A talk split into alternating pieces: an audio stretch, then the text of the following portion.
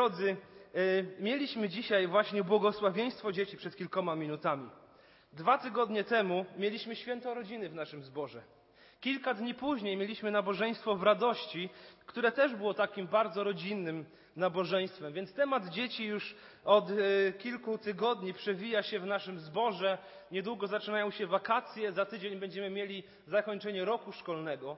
Więc to jest dobra okazja na to, aby faktycznie zobaczyć, co Pismo Święte mówi nam o dzieciach.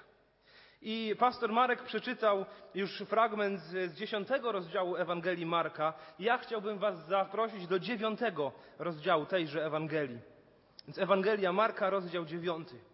Bo wierzę, że to, co mówi Biblia, co później po, w czasach reformacji i później zaczęli na poważnie traktować biblijnie wierzący chrześcijanie, zmieniło oblicze świata i zmieniło zupełnie podejście kultury do dzieci. Bo tak naprawdę tylko w kulturze chrześcijańskiej, czy w cywilizacji, która wyrosła w chrześcijańskich korzeniach, chociaż dzisiaj bardzo mocno od niej odchodzi, tak naprawdę tylko w tej kulturze na całym świecie tak bardzo ceni się dzieci, tak bardzo troszczy się o dzieci i tak bardzo dba się o ich wychowanie i obdarowywanie ich miłością. W żadnych innej kulturze w zasadzie tak to nie funkcjonuje. Wierzę, że stało się tak dlatego, że zaczęliśmy poważnie w pewnym momencie traktować naukę Pisma Świętego i to, ta nauka też została zaszczepiona w naszej kulturze. Ewangelia Marka, rozdział dziewiąty, od wersetu trzydziestego trzeciego do wersetu trzydziestego siódmego. Czytamy tam takie słowa. I przybyli do Kafarnaum, a będąc w domu zapytał ich, o czym ty rozprawialiście w drodze?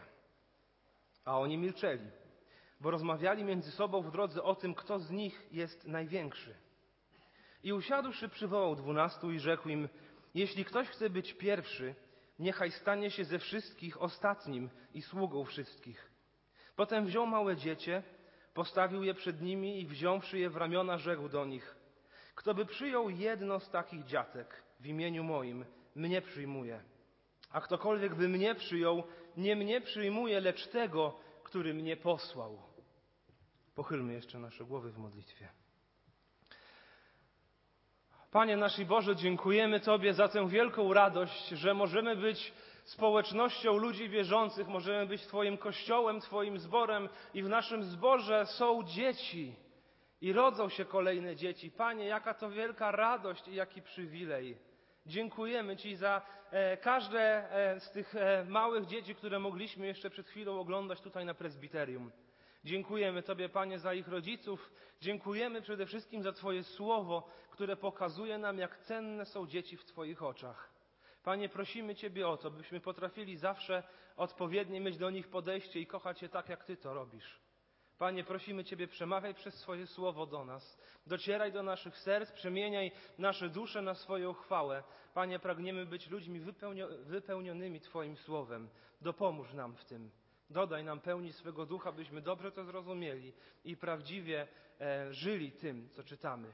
Niech Twoje imię, Panie, będzie zawsze wywyższone w każdej chwili naszego nabożeństwa. Teraz szczególnie proszę, Panie, w tym rozważaniu. Amen. Amen.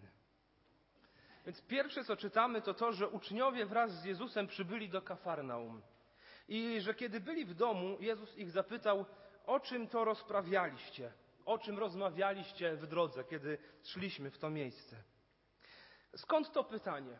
Dowiedziałem się, że kiedy nauczyciel wraz ze swoimi uczniami udawał się w podróż w starożytności, to zazwyczaj wyglądało to tak, że nauczyciel szedł z przodu, a kilka czy nawet kilkanaście metrów dalej dopiero szli uczniowie.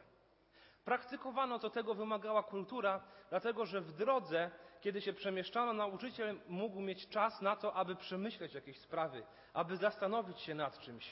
A uczniowie, którzy szli kawałek dalej, mogli w spokoju rozprawiać i dyskutować o tym, co im powiedział nauczyciel. Jeszcze chwilę zaczekamy. Tak też wydaje się, że było w tym przypadku. Jezus gdzieś szedł z przodu, uczniowie prawdopodobnie gdzieś z tyłu za Nim. Drogi były wtedy dosyć wąskie, raczej rzadko uczęszczane, więc Jezus miał czas na rozmyślania, może na rozmowę z Bogiem, a uczniowie między sobą gdzieś się e, ścierali prawdopodobnie. Więc kiedy dotarli do domu, kiedy dotarli na miejsce, Jezus zapytał ich, o czym tak rozmawialiście? Widocznie głośno rozmawiali. Może się sprzeczali, może jakieś tam mocne słowa padały. Więc naturalne wydaje się to pytanie Jezusa. I czytamy w wersecie trzydziestym czwartym, że w odpowiedzi oni milczeli, bo rozmawiali między sobą w drodze o tym, kto z nich jest największy. Nie wiemy, dlaczego myśleli, dlaczego milczeli, ale wydaje mi się, że jest kilka wskazówek. W rozdziale wcześniejszym, w rozdziale ósmym jest opowieść o tym, jak Jezus zapowiada po raz pierwszy swoją śmierć. I wtedy Piotr, pamiętamy, bierze Jezusa na bok i mówi: Panie, nie przyjdzie to na Ciebie. I wtedy Jezus wobec tych, którzy tam byli u innych uczniów, powiedział: Idź ode mnie precz, szatanie. To musiały być bardzo, bardzo mocne słowa, kiedy usłyszeli je uczniowie. Dosłownie w wersecie wcześniejszym, czyli trzydziestym drugim, dziewiątego rozdziału, Jezus zapowiada po raz drugi swoją śmierć. I tam czytamy, że uczniowie nie rozumieli tego, co im powiedział i jednocześnie bali się Go zapytać. I teraz mamy kolejny przykład tego, że gdzieś idą, o czymś rozmawiają, kiedy Jezus zadaje im pytanie, o czym, to oni milczą. Być może wytworzył się między nimi jakiś dystans. Jezus, Jego służba ziemska dochodziła już do końca, a oni cały czas nie rozumieli sedna tej służby Jezusa. Być może zdali sobie sprawę z tego, że to było głupie, o czym rozmawiali. Po prostu było im wstyd. I tak jak często w szkole, kiedy jakiś uczeń nie przygotuje się i nauczyciel zadaje mu pytanie, to ten uczeń milczy. I tylko patrzy się z takim y, jakimś u, y, litością w oczach. Chce spojrzeć albo w podłogę, albo na tego nauczyciela. I wtedy jest takie napięcie w klasie. Myślę, że każdy, kto chodził do szkoły, doświadczył chociaż raz czegoś takiego. Jak nie na swojej skórze, to na skórze przyjaciół. To chyba uczniowie tak samo milczeli. Myślę, że było im głupio, bo, jak y, komentuje nam to Marek, y, bo rozmawiali ze sobą w drodze o tym, kto z nich jest największy. Kto z nich jest największy. My dzisiaj też lubimy być ważni. Rywalizujemy w dzisiejszym świecie również o honory. To było zupełnie normalne w starożytności, tak samo jest i dzisiaj.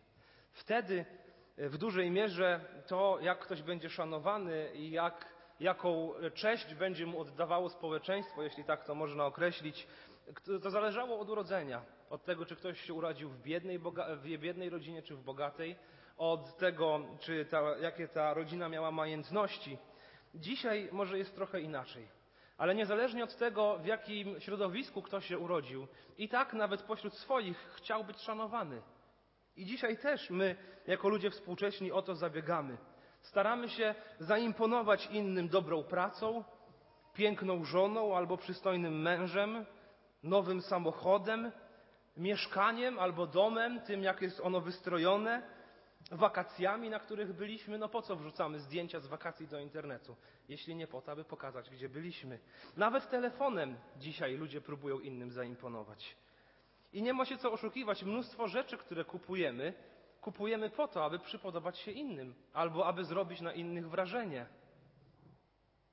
Mnóstwo zachowań takich obieramy, aby uchodzić za lepszych w oczach ludzi. Nie jest tak? Myślę, że niewiele w tym aspekcie się zmieniło.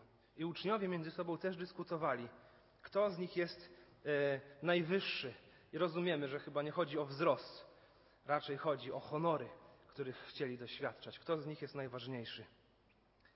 Więc co robi Jezus? Co robi Jezus? Jaką daje im lekcję? Czytamy w wersecie trzydziestym piątym.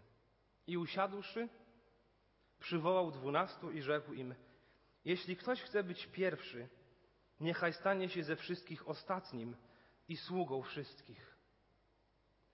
Okazuje się, Jezus po raz kolejny to wyjaśnia swoim uczniom, że w Królestwie Bożym rangę czy pozycję zdobywa się, zdobywa się zupełnie inaczej niż w jakimkolwiek innym królestwie. Że w Królestwie Bożym panują zupełnie inne zasady niż w jakimkolwiek innym królestwie. Żyjemy dzisiaj w świecie, który wygląda tak, jak lubią to głosić ewolucyjni naukowcy. Że ci, którzy są najważniejsi, to ci najsilniejsi, najbogatsi, najsprytniejsi, ci, którzy mają najwięcej do powiedzenia, najbardziej cwani, ci są najważniejsi. Ale nie tak jest w Królestwie Bożym. W Królestwie Bożym zupełnie inaczej mierzy się czyjś szacunek. W Królestwie Bożym bowiem panują inne zasady. I jeśli ktoś pragnie wywyższenia, Jezus mówi, to niech on zabiega o to, by być jak najmniejszym. Niech zabiega o to, by być ostatnim spośród wszystkich. Więc konsekwentnie, jeśli chcemy być wielcy w Królestwie Bożym, powinniśmy wybierać jak najniższą i jak najpokorniejszą postawę. Bo prawdziwie wielki w Królestwie Bożym jest ten, kto innych stawia wyżej niż siebie. Prawdziwie wielki w Królestwie Bożym jest ten, który skupia się na innych ludziach, a nie na sobie. Prawdziwie wielki w Królestwie Bożym jest ten, który umie odpuścić swoje racje, swoje warunki i powiedzieć, chcę Tobie usłużyć. I takie nastawienie przecież widzimy w Jezusie, nieprawdaż? Całe Jego ziemskie życie i cała Jego ziemska służba tak właśnie wyglądała. Jezus sam powiedział, że Syn Człowieczy nie przyszedł, aby Mu służono, lecz aby służyć i oddać swoje życie na okup za wielu. Takie nastawienie, takie nastawienie w pełni widzimy w osobie naszego Pana Jezusa Chrystusa. Apostoł Paweł w liście do Filipian, drugim rozdziale, w wersetach szóstym do jedenastego zapisał takie słowa. Takiego bądźcie względem siebie usposobienia, jakie było w Chrystusie Jezusie, który chociaż był w postaci Bożej, nie upierał się zachłannie przy tym, aby być równym Bogu, lecz wyparł się samego siebie, przyjął postać sługi i stał się podobny ludziom, a okazawszy się postawy człowiekiem, uniżył samego siebie i był posłuszny aż do śmierci, i to do śmierci krzyżowej. Dlatego też Bóg wielce go wywyższył i obdarzył go imieniem, które jest ponad wszelkie imię, aby na imię Jezusa zginało się wszelkie kolano na niebie i na ziemi i pod ziemią i aby wszelki język wyznawał, że Jezus Chrystus jest Panem ku chwale Boga Ojca. To jest postawa, jaką miał nasz Pan. On wyparł się samego siebie, jak mówi ten tekst. On przyszedł na ziemię, zostawił swój boski majestat i żył takim życiem, jaki żyje każdy z nas, z tym, że nigdy nie zgrzeszył. I umarł na krzyżu, doświadczył cieleśnie śmierci po to, aby wyratować nas od wiecznego potępienia.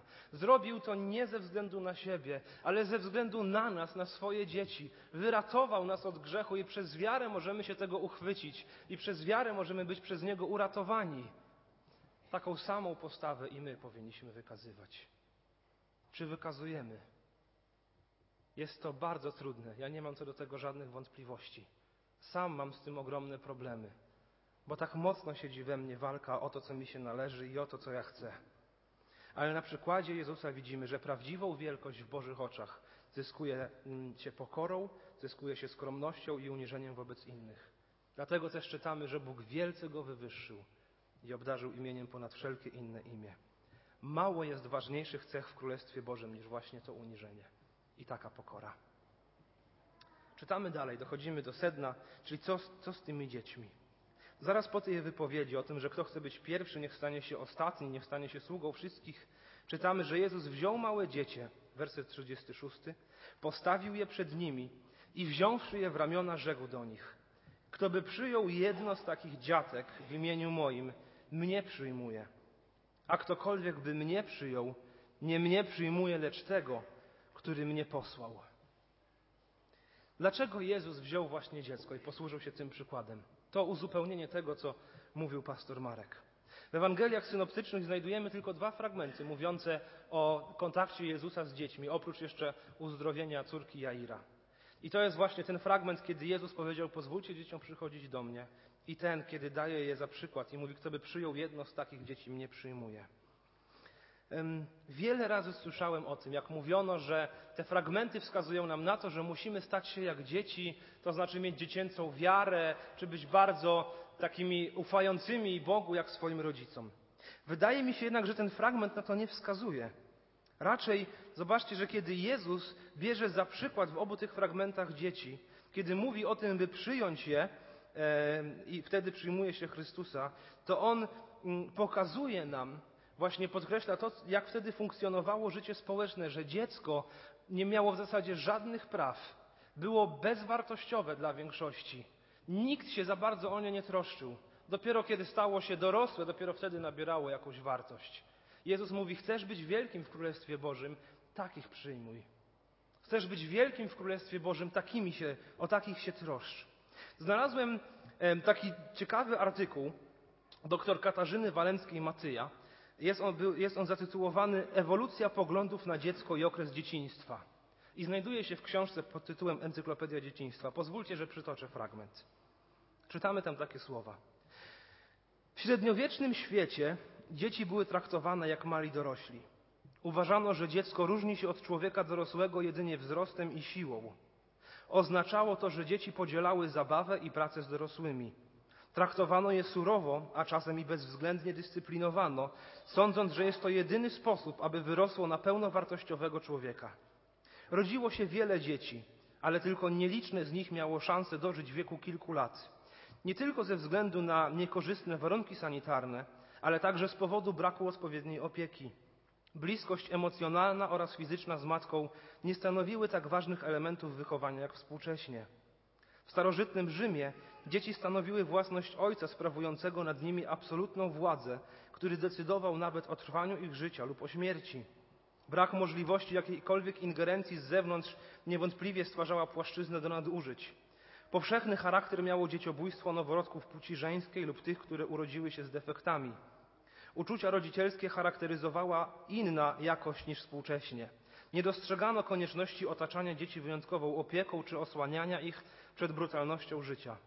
W okresie oświecenia i romantyzmu stosunek do dzieci i dzieciństwa uległ przeobrażeniu. Można stwierdzić, że wtedy po raz pierwszy rodzina zaczęła pełnić funkcje emocjonalne wobec dziecka. To dopiero od kilkuset lat. Wcześniej dzieci nie miały prawie żadnych praw, prawie żadnej opieki i nikt się nimi za bardzo nie przejmował. Wydaje się, że Jezus wskazuje na te, no właśnie na takie osoby i mówi, jeśli chcecie być wielcy, o takich się zatroszczcie.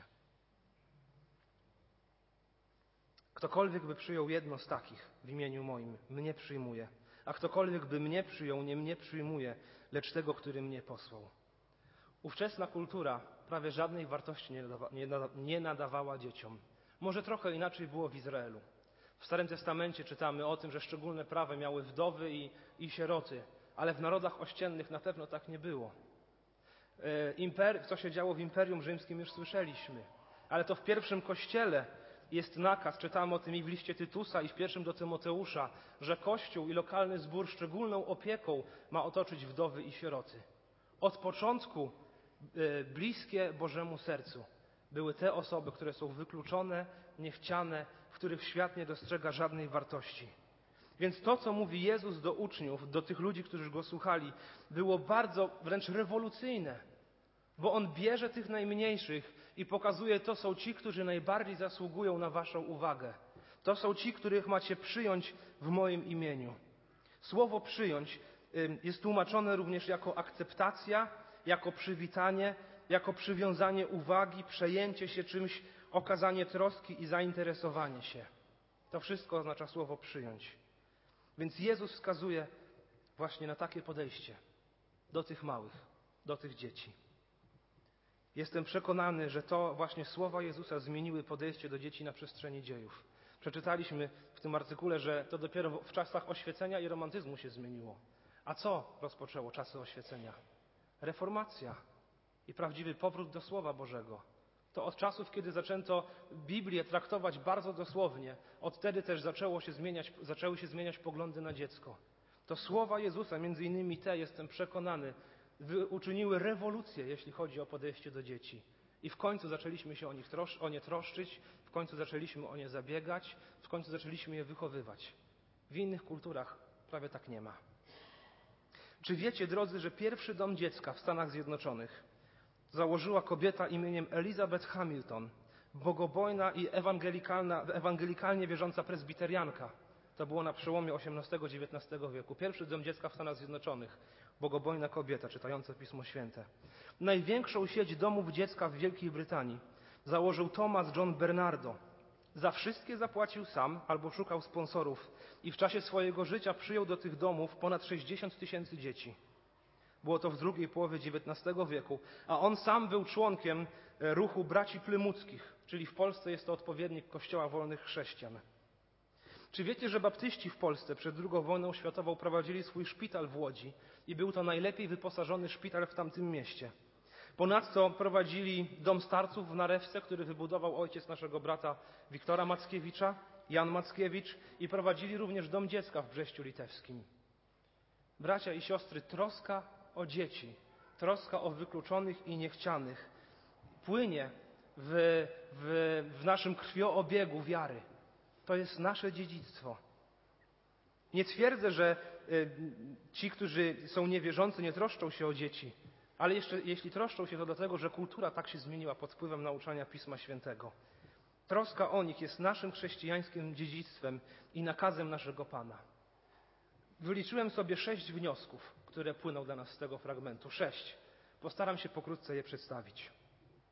Jak okazać, jak wypełnić ten apel Jezusa? Kto by przyjął jedno z takich dziatek w imieniu moim, mnie przyjmuje.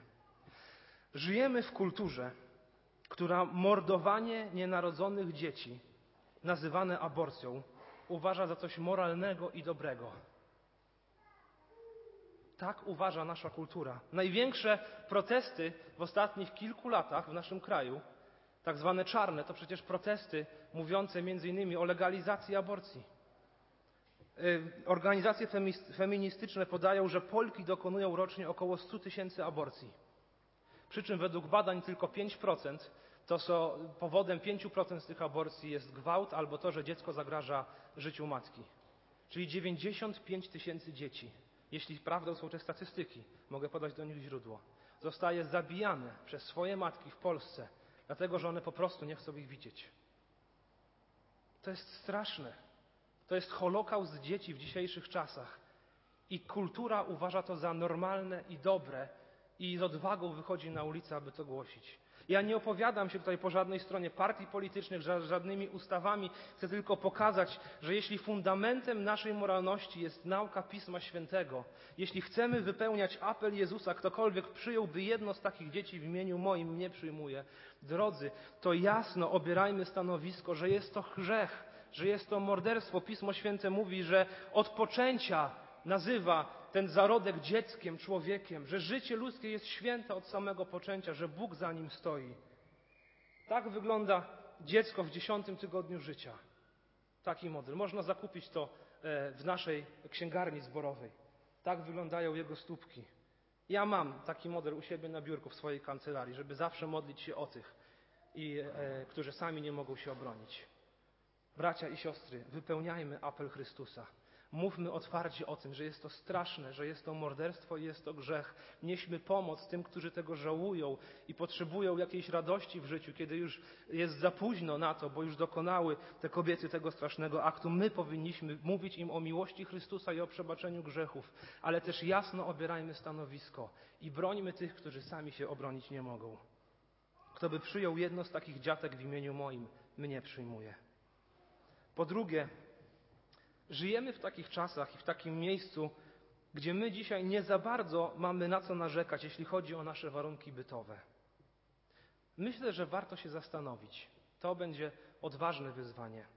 Czy w naszych domach, czy w Twoim domu, czy w Twoim mieszkaniu i w Twojej rodzinie nie znalazłoby się miejsce dla chociaż jednego z osiemnastu tysięcy dzieci w Polsce, które są porzucone przez swoich rodziców i znajdują się w domach dziecka?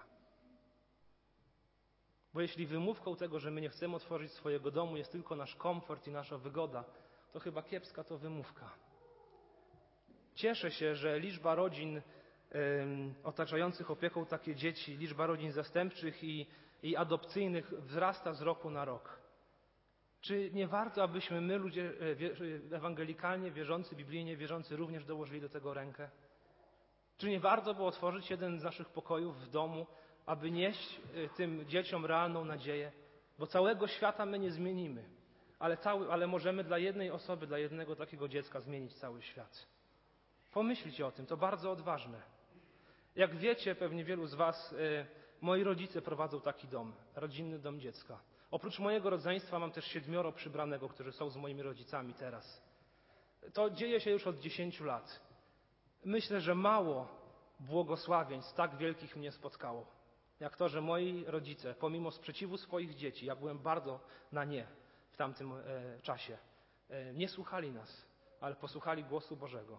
Otworzyli swój dom. Najpierw przyjęli Anię z zespołem Downa, później Martynę, później Przemka, później Kacpra, Kingę, Kevina. Teraz dołączył do nich jeszcze Wyleciała, wyleciała mi imię.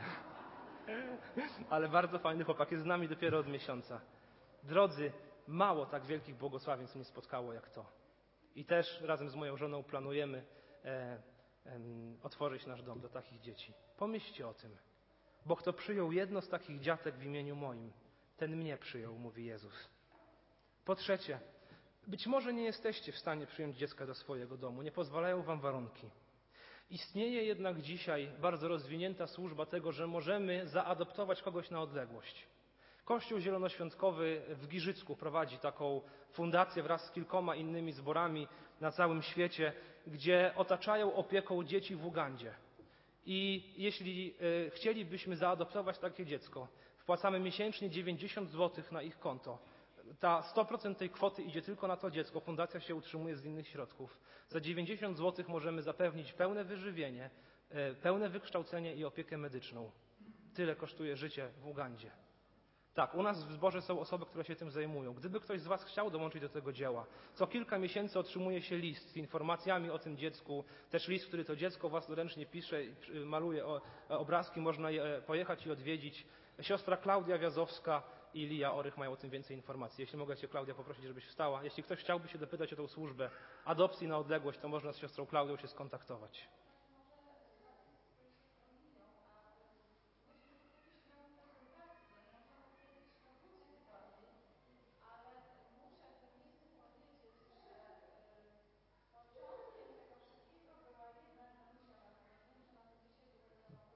Tak jest.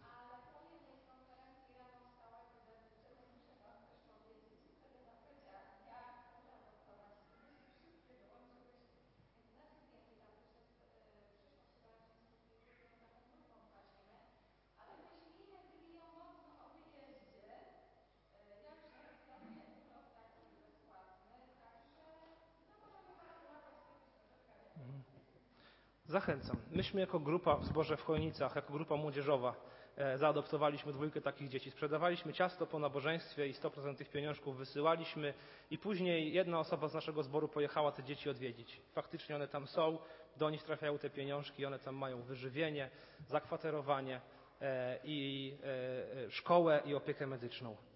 Bo kto by przyjął jedno z takich dziatek w imieniu moim, mnie przyjmuje. Czwarta rzecz. W naszym zborze w kwietniu odbyła się konferencja Kościół a służba osobom niepełnosprawnym. Przybyło na nią zaledwie trzydzieści osób, z czego około dziesięć było z naszego zboru. To jest bardzo, bardzo trudna służba, służba wśród osób niepełnosprawnych. To jest dzisiaj chyba grupa najbardziej wykluczona i najbardziej porzucona w naszym społeczeństwie. Mało kto się nimi przejmuje, mało kto chce z nimi rozmawiać, mało kto ich odwiedza, mało kto się o nich modli. Kto jak nie my powinniśmy nieść pomoc takim dzieciom, takim osobom? Kto jak nie my, którzy wierzymy w życie wieczne po śmierci, gdzie nie ma bólu i nie ma cierpienia, gdzie jest pełnia zdrowia w Bożej obecności i wieczna radość? Kto jak nie my powinien docierać do tych niepełnosprawnych i im pomagać? Drodzy, jeśli chcielibyście dołączyć się do tej służby, dajcie znać. Planujemy już kolejną konferencję na wrzesień, a później też chcielibyśmy podjąć jakieś praktyczne działania. Kto by przyjął jedno z takich dziatek w imieniu moim, mnie przyjmuje. Piąte.